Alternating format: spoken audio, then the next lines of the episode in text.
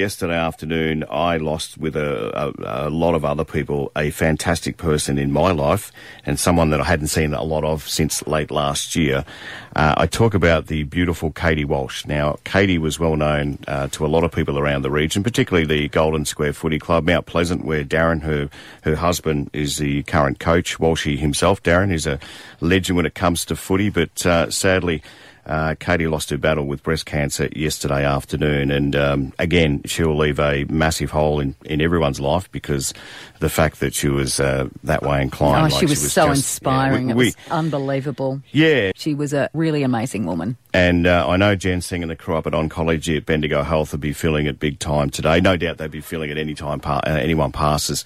But Katie was the type, even though she was unwell, would say, "Yeah, we can do this." Mm, and I yeah. know they raised money for Dry July last year, and there's a new wellness centre up there, which has possibly uh, got a lot to do with Katie as well. So Yeah, what a it's just- legacy. yeah, definitely. Um, and I know uh, my beautiful friend Andrea, who is uh, Katie's sister-in-law, would be filling in. I'm thinking of you, Dottie. Uh, the, obviously, Darren and the kids as well. It's just, uh, yeah, look, never a good situation, but let's hope that uh, we can remember, like we do with anyone, Kylie, the, the, the people for all the right reasons. And, you know, no, I don't think too many had a bad word to say about Katie. She was just beautiful. And Yeah. feel for Lexi and Archie too, the kids, and, and you too, Darren. So, um, mate, um, uh, chin up and uh, think about that beautiful girl up there. And I tell you what, I was saying to someone yesterday about it, you know, you feel like crying and that, and that person said, yeah, but if Katie saw you do that, she'd be angry. so, rest in peace, Katie Walsh.